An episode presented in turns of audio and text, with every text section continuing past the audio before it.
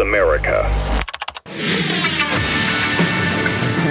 Yeah, we have that special uh, Joe Biden versus America video. You can retweet anywhere on social media, repost it uh, at Stu Does America. By the way, if you're watching on YouTube, like this video right now, subscribe to the channel, hit the bell for notifications, do all the things. Corey DeAngelis is going to be here to break down the school choice bill that just passed the Texas Senate. This would be a big deal if it goes through. Joe Biden hints at what's to come in 2024, kind of. Sort of, not really, not in English. I don't know what it was exactly. But we start by doing the left's legal hypocrisy. Yes, you know, the people on the left largely are hypocrites. This happens all the time, but it gets so frustrating. It's so annoying. It must be pointed out. Let me give you the latest example of this. Uh, le- ruling on Friday, Texas judge halts FDA approval of the abortion pill. Now, the abortion pill has been on the market for you know something like 20 years, but uh, a J- Texas federal judge ruled Friday evening to suspend the FDA's approval of mif- mifepristone uh, one of the two drugs used together to cause an abortion, virtually banning the sales of the pills across the country, at least after a week when they can appeal. And of course, they are appealing already. The Justice Department has asked the appeals court to keep abortion pill mifepristone on the market as litigation plays out. That's going to be a fight that's going to go back and forth here uh, for a while. Now, of course, the left had a lot to say about this. AOC, first among them. AOC really wants her rights to get an abortion. And I ask you this because we talk about this a lot in sort of black and white terms. I'm very pro life. But in AOC's case, I mean, if you really think about it, like, should she be allowed to spawn? Doesn't sound like the right thing to do. I, it's a deeper question we're going to have to answer later on. AOC doubles down on ignoring the abortion rule. Clarence Thomas impeachment and abuse of judicial overreach. Of course, oh, judicial overreach only exists when the right does it. No such thing when the left does it. They've never overreached in their entire lives. They're perfect judges. They are always executing the Constitution until it's time to execute the Constitution, right? Um, here's AOC blabbing about this on CNN there has been thought, I believe, given to this. Senator right. Ron Wyden has mm-hmm. already issued statements, right. uh, for example, advising what we should do in a situation like this, which I concur, which is that I believe that the Biden administration should ignore, ignore. Uh, this ruling. Mm-hmm. I think mm-hmm. that we right. you know, the, the mm-hmm. courts, the courts have the legitimacy. Were you reading? What and are you reading? they rely on the legitimacy at? of their rulings. Mm-hmm. And what they are currently doing mm-hmm. is engaged in an unprecedented, unprecedented, and dramatic erosion, erosion, of the legitimacy of the courts. They, mm-hmm. it, it is the justices themselves, through the deeply partisan right. and unfounded nature of these mm-hmm. rulings, that are undermining their own enforcement. Uh-oh. So you're saying the Biden administration should ignore this court, but uh, what does that look like? What does that? That's a good mean? question. You know, I think. Mm-hmm. It, you think the interesting thing when it comes to a ruling is that it relies on enforcement. Oh. And it is up to the Biden administration to enforce, to choose whether or not to enforce such a ruling. You know, the next administration, maybe a Trump administration, maybe a DeSantis administration, maybe a Haley administration, maybe a Scott administration, whoever it might be, should really stop enforcing the income tax. It's all about what you choose to enforce, right? Let's just stop enforcing the income tax. Next Tuesday is the 18th, which is your tax day, if you haven't started that yet. Oh, that's right around the corner. Let me tell you about my fun weekend this weekend. Oh, yes. Hours and hours and hours in front of spreadsheets. It really is a lot of fun and totally not a total waste of time for me to be doing that every single year. Multiple times per year, by the way, in my case. It's awesome. I, I really, I really do like it. But you got to see that when AOC doesn't like a court ruling, it's okay to pitch to the American people that we just ignore it. Now, We've heard so much talk left, uh, lately about how democracy could die, how our system could go away, how our institutions are not respected by those evil Republicans. But when they happen to have some power in those institutions, we should just ignore what they say. That's the pitch to you today. And it was nonstop from AOC. Here she is again blabbing to Dana Bash. My question is when this case is resolved by the Supreme Court, should the administration follow that decision if that decision ends up banning this abortion drug? Well, you know, I, I want to take a step back and, and dig into the grounds around ignoring this preliminary ruling as well. Here. There is an extraordinary amount of precedent for this. There okay, is a term it? known as agency non-acquiescence. There you go. Um, and this has been used, and for folks saying this is a first, that this is precedent setting, it is mm-hmm. not. The Trump not. administration, Trump administration uh, also did, did, this very thing. Because you respected the Trump administration's before. right to do uh, it, The right? idea of consistency in governance until mm-hmm. uh, there is a, a, higher court ruling is not an unprecedented thing to happen. No. In fact, when the Trump administration did it, it was mm-hmm. arguably through a much, uh, you know, a, a, a, very grave issue when it came to DACA. The Trump mm-hmm. administration oh, was ordered okay. to fully reinstate right. DACA, the mm-hmm. DACA program, mm-hmm. and they in in com- in a complete defiance, uh, did, not did, not do that. They rely on the, the courts rely on the legitimacy of their rulings, and when they make a mockery I mean, of our system, what a, a mockery statement. of our democracy, and a mockery of our law, as the as what we just saw happen in this mifepristone uh, ruling, mm-hmm. then I believe that the that the executive branch and we know that the executive branch has an enforcement discretion, especially should, should, in light of a contradicting ruling coming out of Washington. Like, I really want to abort some kids, and like, if they, like, I don't really, like, I don't, I really want to abort a bunch of kids, and like, I really want to be able to do it, and, and they keep trying to stop me. Uh, this is a fantastical vision of what America is. The courts rely on the legitimacy of their rulings that is not a system of government. That is just you making up crap as you go along. What are you talking about? The whole point of this institution is that his rulings are legitimate. You might have recognized we had to sit here for 50 years and watch you murder millions and millions of potential children because you decided, ah, you know, the courts, the courts said it. We get to do whatever we want. You know, uh, sure, it's 63 million people that should be alive that aren't. But uh, the court said, well, you know what? I'm sorry. The courts rely on the legitimacy of their rulings. Where is this when the other side wins? When they have the power, everything is legitimate. Everything is a decided legal, it's just is set in stone forevermore. But when Republicans actually have a couple victories, all of a sudden that dries up and we're arguing about the legitimacy of the court. Should it even exist? Uh, uh, if they rule something, do we need to listen to it? I don't know. Who knows? We maybe we don't need to listen to it at all. Absolutely fascinating. Now, Ocasio Cortez also said if the Supreme Court upholds abortion uh, and the pill uh, and the block on that, it could institute a national abortion plan. Now, of course, this is completely ridiculous. I would like it if it were true, because I don't think ending the lives of children before they have a chance to live them is a good idea, but others disagree with that. And that's why we have state laws that allow all sorts of abortions. Now, if this abortion pill did go off the market, of course, as we know, AOC would be on television telling you to illegally import them from India or another uh, foreign country through a website they would give you, and they've done this already, give you paths to these organizations to illegally do it because they don't care about the law. As you know, the law only uh, depends on the legitimacy of their ruling, so who knows what they would justify. Of course, they would still have surgical abortions, which are about half of abortions anyway, would not be a ban by any uh, stretch of the imagination, but she decided to blabber on a little bit more on that one on CNN, who just kept putting her on TV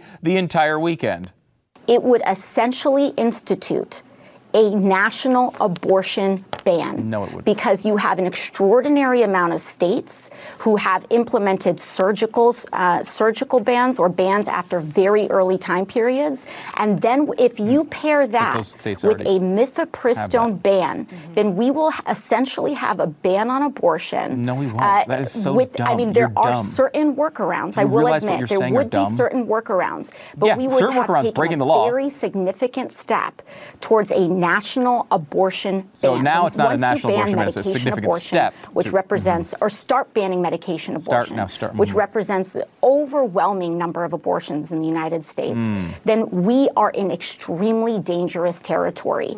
This is just fascinating. I mean, I, I mean, she's. She, I mean, look, she's not the brightest bulb. We get that, and at times, I will say, it feels a little cheap. It feels a little cheap to go to the AOC well. I feel bad. We were talking about the show this morning, and people were pitching, you know, our producers were pitching ideas of what we should do for the monologue today. And we got to the to this one, and I thought this was an important issue to talk about. And we kind of settled on this AOC angle, and I was like, is it cheap? you know, is it fair to pick the dumbest person on the other side and highlight all their points? And I, I, don't think it is. It feels a little cheap, and I try not to do it all the time. But in this particular instance, she's the one talking most publicly about it. So I thought it was okay. If you feel like I took the easy road here today, I apologize for it. I was on the, I will admit, on the borderline on this one because it feels cheap. It feels cheap to go after the really stupid person making your political opponent's point. I get that. It is a really frustrating dynamic that has developed over the past few years. Because whenever a law goes through that the liberals don't like, that progressives like AOC and socialists like AOC don't like, they just come up with this totally new legal phenomenon where they just ignore all the crap that they don't want. They don't want that to happen, then it doesn't exist. They want it to happen, then it's legally set in stone, a precedent of all precedents. Where is this on the other side? Like, for example, marijuana is illegal. Do I agree with that on a federal basis? No, I think it's pretty silly, frankly, and I think it should probably change. But marijuana is illegal, it's, it's against the law. You're not allowed to use it. What does AOC think about it? Well, she call, she's calling on Biden to use executive authority on marijuana policy as the president's agenda stalls in Congress. Why go through Congress when you just have the president do it? We want it to be done, therefore it shall be, right? That's how we work here. Uh, how about gay marriage? Well, what it was once again, they wanted to. She wanted to end the filibuster to protect marriage equality. Why? Because she wants it.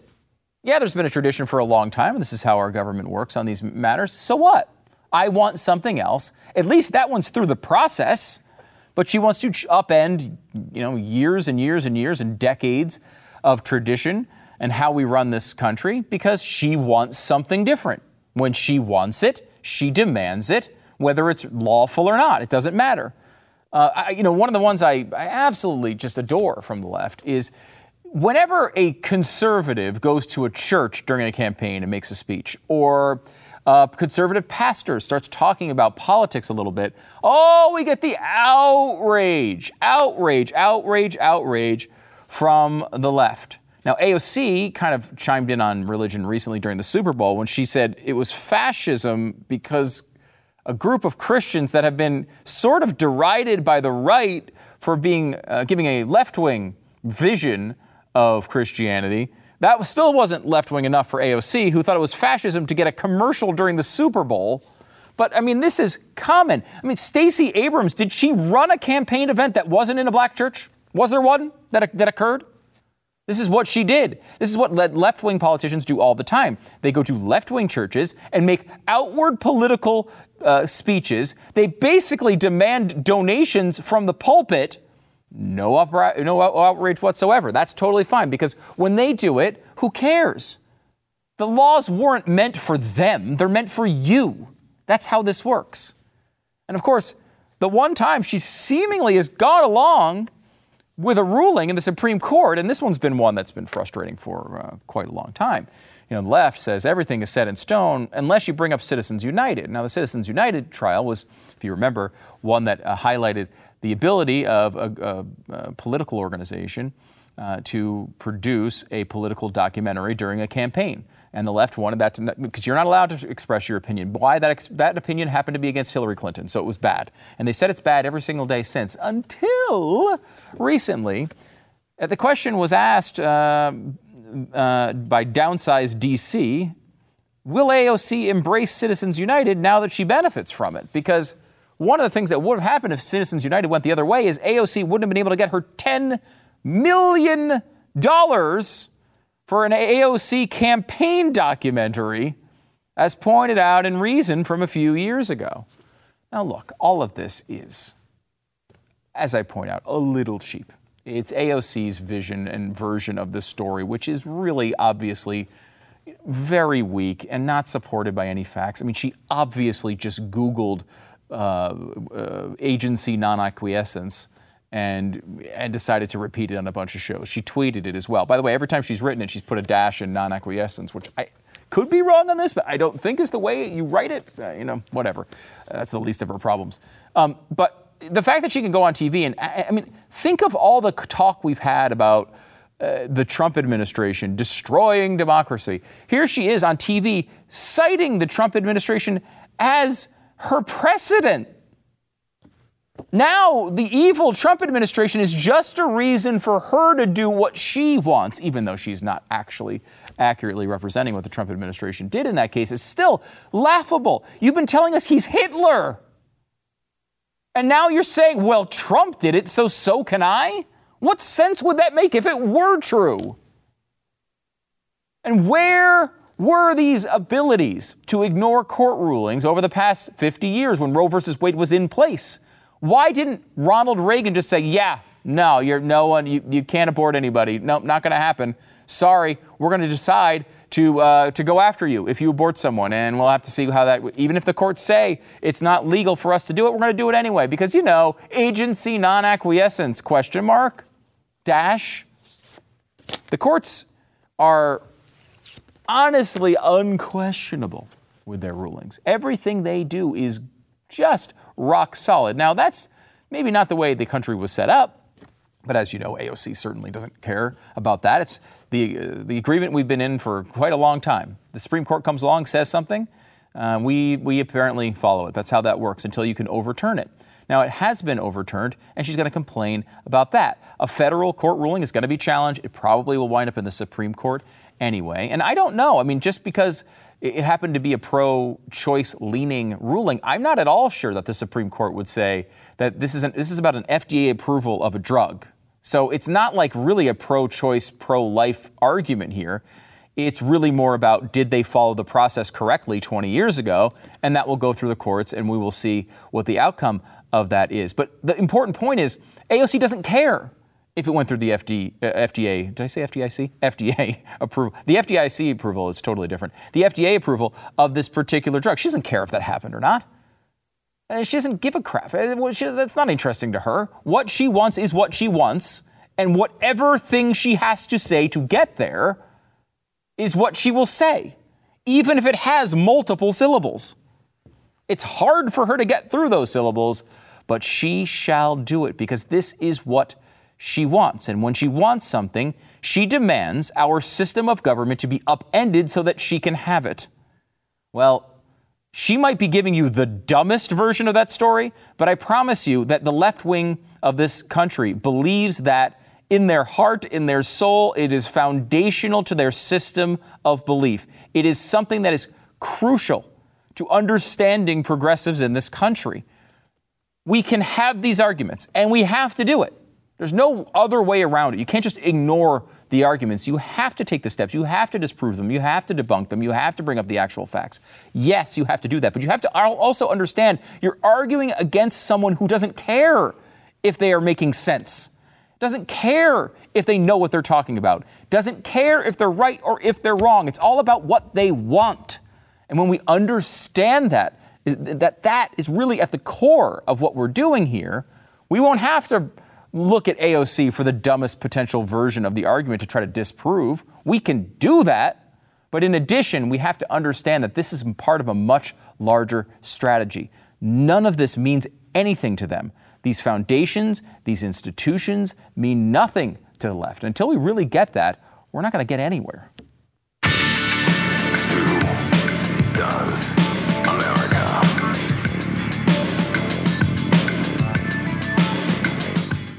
If you're anything like me, you have a certain tendency, occasional, to put things off to the very last minute. And most of the time, I guess it works out. You know, uh, one thing you really can't do in life, you can't predict, is if you're going to live or if you're going to die. And that is a sad part of existence you need term life insurance. And you've probably seen commercials on TV and thought, you know, I'll look into that eventually. Sure, I'll get, I'll get insurance. Eh, this isn't something you can wait on. Plus, the earlier you get it, the better rates you're going to get. Choose life insurance through Ladder today. Ladder is 100% digital, no doctors, no needles, no paperwork when you apply for $3 million in coverage or less. Just answer a few questions about your health in an application. You just need a few minutes and a phone or a laptop to apply. Ladder's smart algorithms work in real time so you'll find out if you're instantly approved. There's no hidden fees. You can cancel anytime. You can get a free, free, free refund uh, if you change your mind in the first 30 days. Ladder policies are issued by insurers with long proven histories of play, uh, paying claims. They're all like A or A plus.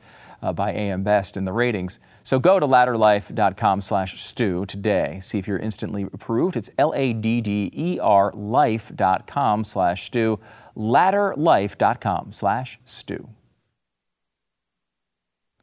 Know, we've been talking about school choice for so long, as long as I can remember, and it never seemed to really go anywhere. Uh, and then all of a sudden, the COVID thing happened, and parents were at home looking at what their kids were learning and saying, hey, wait a minute, this doesn't seem right. Can I have a voice in this process?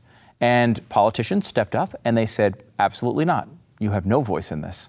And that really, I think, started a movement. It really did. And I will say, there has been a lot of movement on this topic for the first time in a very long time, no small part because of my next guest, Corey DeAngelis. He's an adjunct scholar with the Cato Institute, executive director of the Educational Freedom Institute, and senior fellow with the American Federation for Children. Corey, how's it going?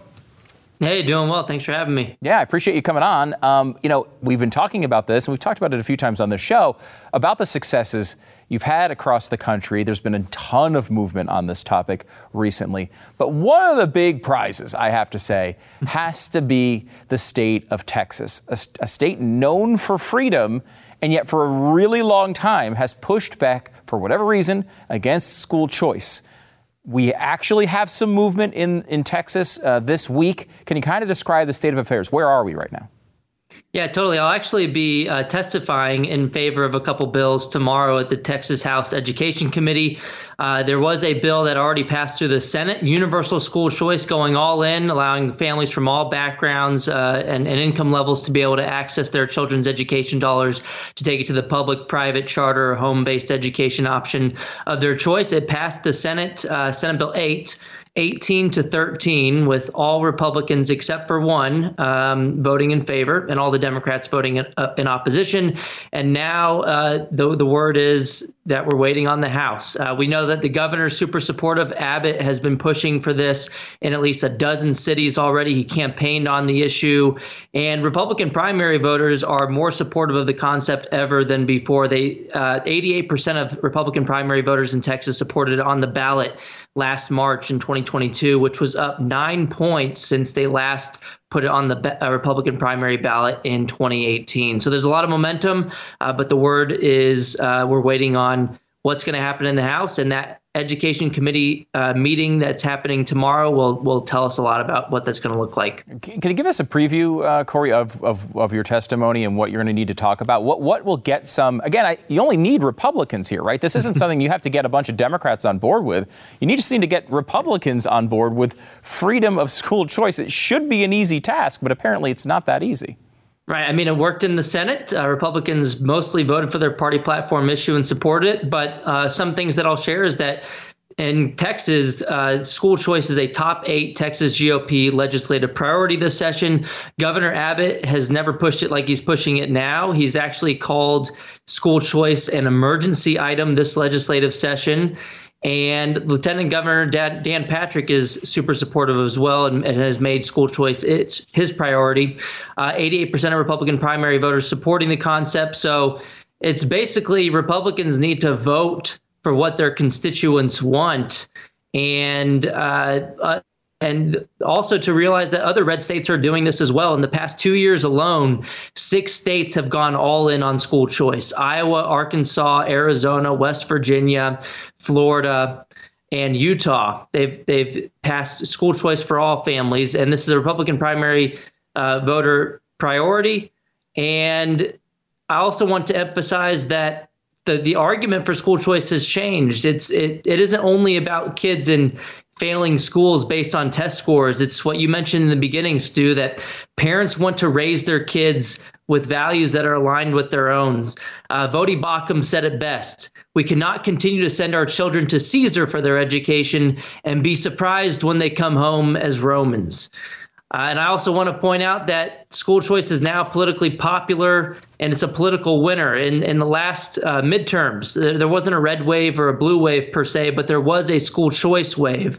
76% of the candidates supported by my organization, the American Federation for Children, won their races in 2022. So, th- and we, we challenged 69 incumbents and took out 40 of them. So the message is clear support parental rights in education or lose your job. Yeah, and I, you know, it, it seems like a state like Texas that would be pretty obvious, but really, I mean, you know, I'm reading some of the coverage of this, and I don't know, maybe it's just tilted to the negative, but the, the, the coverage seems to indicate you're going to have a real problem in the House. The House has voted against this before multiple times in previous years.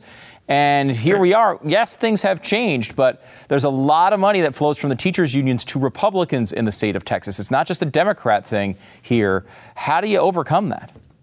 Yeah, I mean, the teachers' unions are dumb in a lot of ways, but they're smart when it comes to uh, getting what they want. And historically, in states like Texas, they know they can't get a Democrat majority, so they they play hard in Republican primaries to get some fake Republicans on the issue of school choice to block the issue in one chamber. I don't think they're going to be able to do it this year, though, because if I'm a Republican in, in Texas looking at how much Governor Abbott is sticking his neck out to support the policy, I would be pretty uh, afraid of coming out against parental rights in education. One, because Governor Abbott is leading on the issue, but two, because Republican primary voters are more supportive of the issue than they ever have been in the past. And the whole nation is watching Texas right now.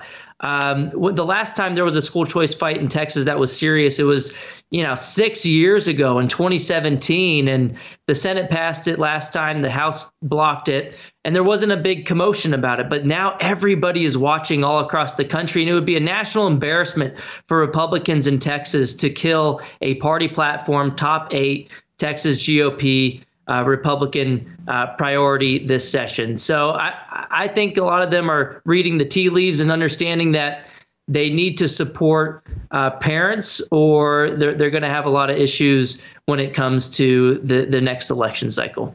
Um, Corey, you know, I, I, work at a conservative network here uh, in Texas, and, you know, I, I, hear, I would say, a lot of complaints about Abbott uh, from time to time. That people don't think he's conservative enough. He's never been bad, as far as I know, on school choice. I don't think he's ever been an enemy of school choice, but he does r- really seem to have found a passion for this over the past uh, year or so.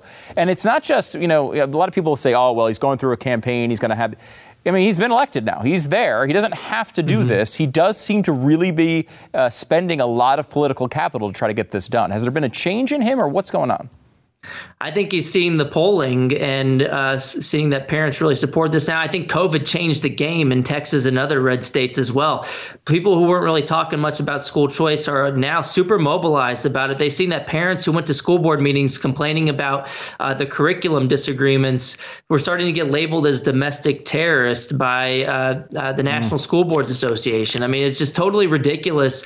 And the the argument is now has moved towards families want a say in their, their kids' education and they want to be able to raise their kids in ways that are aligned with their own values. And in states like Texas, where they've taken uh, some some measures to to ban concepts like CRT, for example, they're still doing it. There's undercover video that has come out from Accuracy in Media in states like Iowa, Idaho, Tennessee, now Texas. A lot of undercover footage showing that the school employees are admitting that they're either going to do it or they're already uh, teaching through a CRT lens. They'll either just change what they call it, they'll change it social emotional learning or mental health, and they'll just keep getting around the, the top down regulation to try to control what's going on in the schools. The better solution is school choice from the bottom up. Let families choose. That's the only way forward through freedom as opposed to force, to allow families to choose the school that best aligns with their values. At the same time, that could provide competitive pressures for the public schools to focus more on education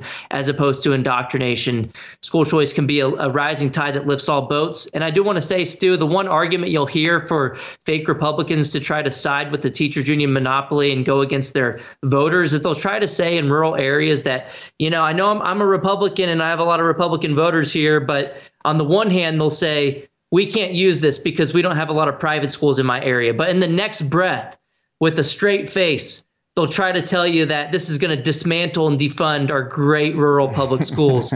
well, one, if they're so great, what do you have to worry about? And then two, if you don't have any exit options, you should be the last person arguing about defunding of your schools. This is just another excuse uh, uh, for the the uh, the so-called Republicans to join with the teachers unions to come out against a party platform issue. That's not going to work anymore. No one's falling for that BS. It's a horrible argument. And rural voters, if anything, support school choice more than non-rural voters. If you look at the latest University of Houston polling on the topic. Yeah, no, it's very true. I, I mean, I, I, don't think that's a legitimate argument. And, and the bill, if I'm not mistaken, Corey, t- took some steps to try to make the situation better for rural areas.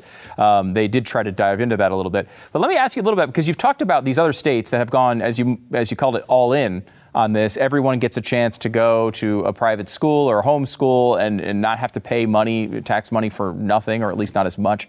Um, However, like this bill, reading the coverage of it does seem to be somewhat limited as compared to that vision. Uh, they, they are limiting it to something like 62,000 students, at least as far as the funding goes. They are saying that parents who have, have decided to, to spend their money on private schools previously because they think it's so important can't take advantage and still have to get double billed for their education.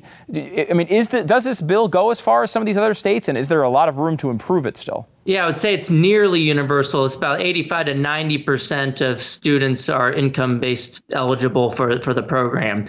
Uh, the one thing that did get amended in the it, before they passed it on an 1813 vote in the Senate was that they weren't allowing any families that if they already paid for private school tuition and fees out of pocket, they weren't allowing them them to participate. And on on the floor in the Senate, they added an amendment to allow families at or below 200% of the poverty level if they're already in private school.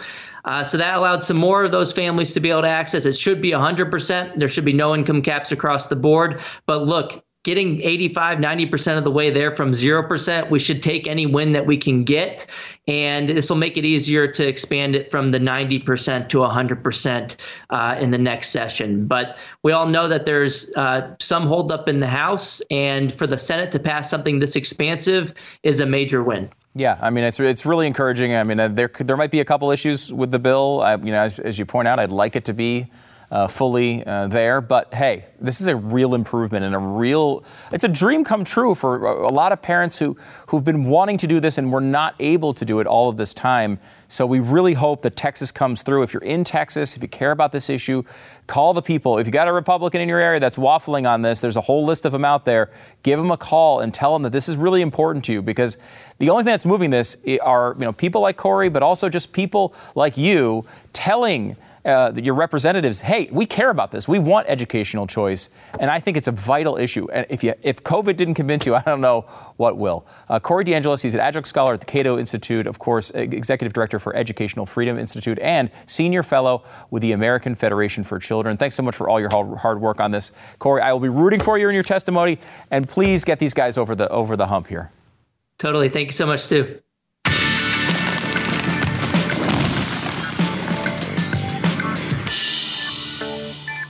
You know, if you happen to be in a state that doesn't have educational choice, you may be thinking about moving to one that does. And of course, this is happening like crazy since the you know, last few years. has been overwhelming. People going uh, to bat to say, you know what, we have a life here, we have friends here, but we're going to abandon that because we can't take what these blue states are doing to us. We can't take the education, we can't take the COVID policies, we can't take the taxes anymore. We got to go somewhere else. If you're going from a blue state to a red state, or honestly, if you're even going the opposite way because of work or whatever, realestateagentsitrust.com is the place you need to go. Why? Well, they work with only the best agents in every market. They do their homework, they talk to every agent before inviting them to join the network and they are only working with full time professionals, no part time, no inexperienced agents. They just find the best agents in your area, they hook you up with them, and then you have a great transaction, and they make sure that you're satisfied. The agents are involved uh, and have really a great long track record uh, of results, and uh, you know these are the best sellers in their field. Uh, so go to realestateagentsitrust.com, realestateagentsitrust.com. Give them some basic info. They'll contact you and make the introduction to the agent you need to talk to. It's An escaped serial killer wants to run for president. His name, Gavin Newsom. Uh, he is a, uh, oh, apparently also the governor of the state. Uh, there you go. Anyway, so uh, Gavin Newsom, uh, the question is Will Gavin Newsom run for president? Experts say it's not if, but when, which is fascinating, really. I mean, you have a sitting president here. Usually this doesn't work out well. I mean, very rarely does anything happen, let alone an actual serious attempt to unseat a sitting president. As you, there's of course a few examples in relatively recent history, but nothing really of note. Um, uh, they say that this is a, a, real possibility. Now, it's, it's weird watching Gavin Newsom. It certainly seems like he's running. He's like running ads for himself in Florida for some reason. He's in Florida seeming all the time. He seems to like Florida more than he likes California. I don't know. Maybe Ron DeSantis is doing a pretty good job there. Uh, who, who could know? Um, but it's interesting that he does seem to have the posture of a candidate who is running. And then you add on to this, again, another weird moment. Um, Joe Biden was asked if he's going to be running by Al Roker. And he says, I'm planning on running Al, but we're not uh, uh, prepared to announce it yet. And that's, I took out about 14 stammers and stutters there. But it was basically the tone of what he said. They keep saying this, but I don't know.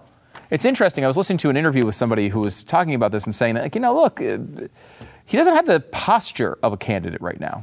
You know, his, Ron Klain is his chief of staff, not really a chief of staff for, uh, you know, a, a, presidential run, more like a, a, placeholder type of chief of staff. And it went through a bunch of this stuff, and it, it makes some sense. I mean, I still think Biden's going to run, still think he's probably going to be the likely nominee.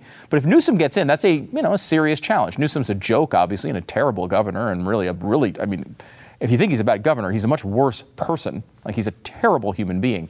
Uh, but all of that being said, he wouldn't get in if he didn't think he had a chance to win or that Biden wasn't running. So we'll see if that goes. By the way, there is a report on Biden's strategy in this next campaign. Biden's digital strategy, or it will be a tragedy as well, but a strategy is an army of influencers. And I don't know what exactly what kind of influencer influencers we're talking about here. Like it's, you've got, of course, the, the sort of prankster types. I don't know. Is Mr. Beast going to be, campa- you know, uh, Logan Paul is he going to be campaigning for for Joe Biden? I, I don't know. Maybe you also have like the the influencers who are you know basically like you know. Uh, you know, 5'8", 104 pound bikini models. what else is on Instagram? I'm not exactly sure. I can tell you this though. One of the, this is a promise to you. This is from me to you. Joe Biden runs, and he has his army of influencers. The first influencer will be carrying a Bud Light and wearing Nike. I guarantee you, Dylan Mulvaney is right there at the top of the heap.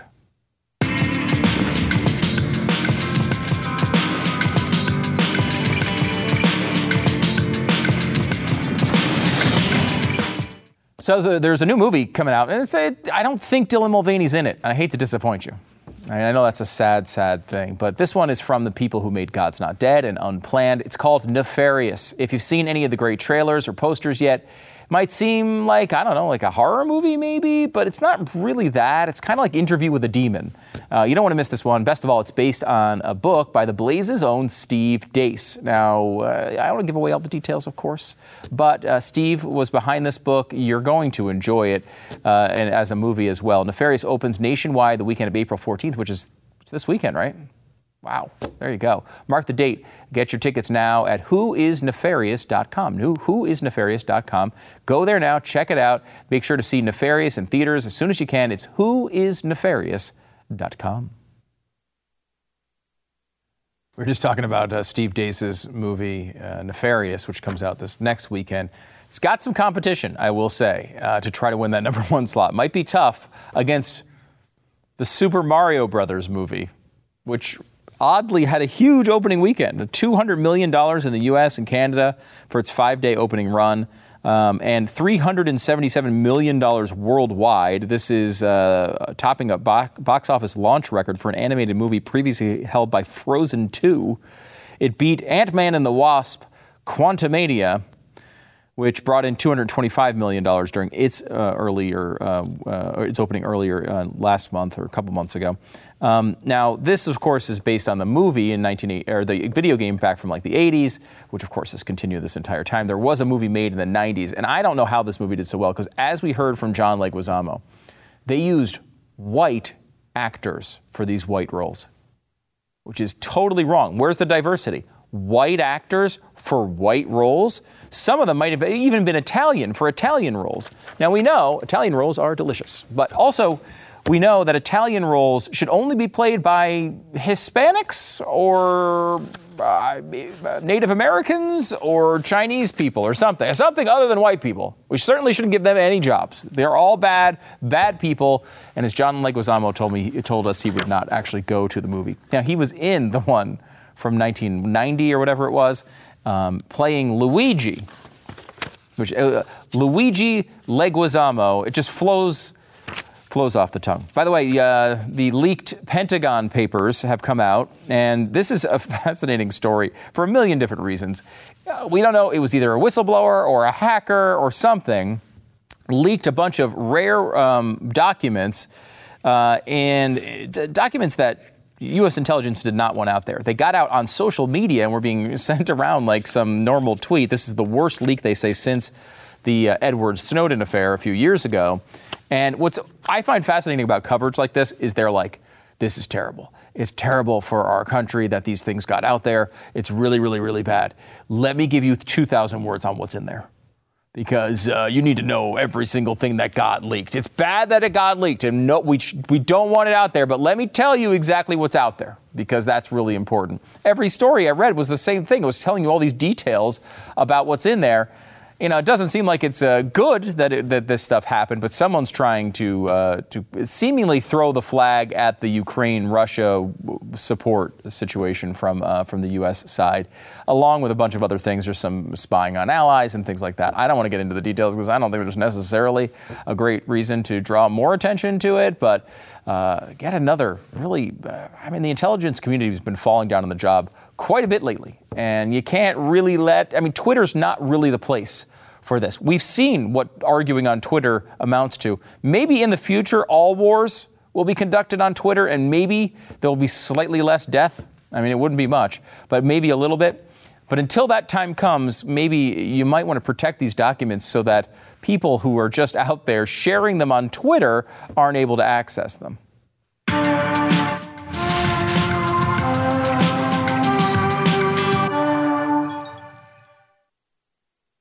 Okay, so here's what happened. As so many of these stories begin, a Florida man was arrested. Uh, this is on Friday morning as he allegedly was greased up and broke into two homes, jumped in their pools. Now, Naked, greased up Florida man accused of breaking into two homes, jumping in pools is quite the headline. But I will say, can you make up your mind? Which one's the problem? Is it him being inside or outside? Because now you're said both are a problem. Okay? He tried both. You're saying he can't do either. How can he win? By the way, um, they did find him. His name um, is not Ronnie Dobbs, but Blake Tokman.